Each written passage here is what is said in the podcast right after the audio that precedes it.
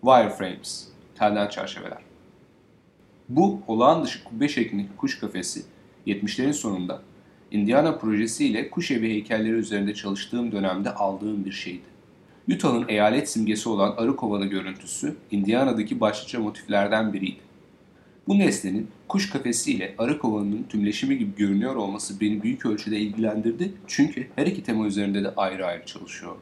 Bu nesneyi çok beğeniyorum ve o sıralar bunu sanat eserlerinde kullanmak için çok sayıda girişimde bulundum.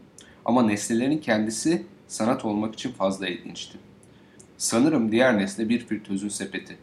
Benim evimde daha önceden yaşayanlar arkalarında bırakmışlar.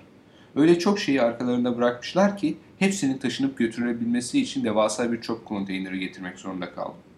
Terk ettikleri büyük miktardaki malzemeye rağmen saklamaya değer yalnızca birkaç eşya buldum. Fritöz sepeti bunlardan biriydi. Kuş kafesi ile fritöz arasında açıkça görülebilen biçimsel benzerlikler var. Örneğin her ikisi de daire biçiminde ve tellerden oluşuyor. Bana ilginç gelen her iki nesne yan yana konulduğunda fritöz sepetinin kuş kafesinin etkisini azaltıyor olması. Bu durum nesnenin biçimsel niteliklerini öne çıkararak ima edilen çok katmanlı simgesel anlamlarının aksine işliyor. Böylelikle neredeyse eşit ağırlıkta nesneler haline geliyorlar.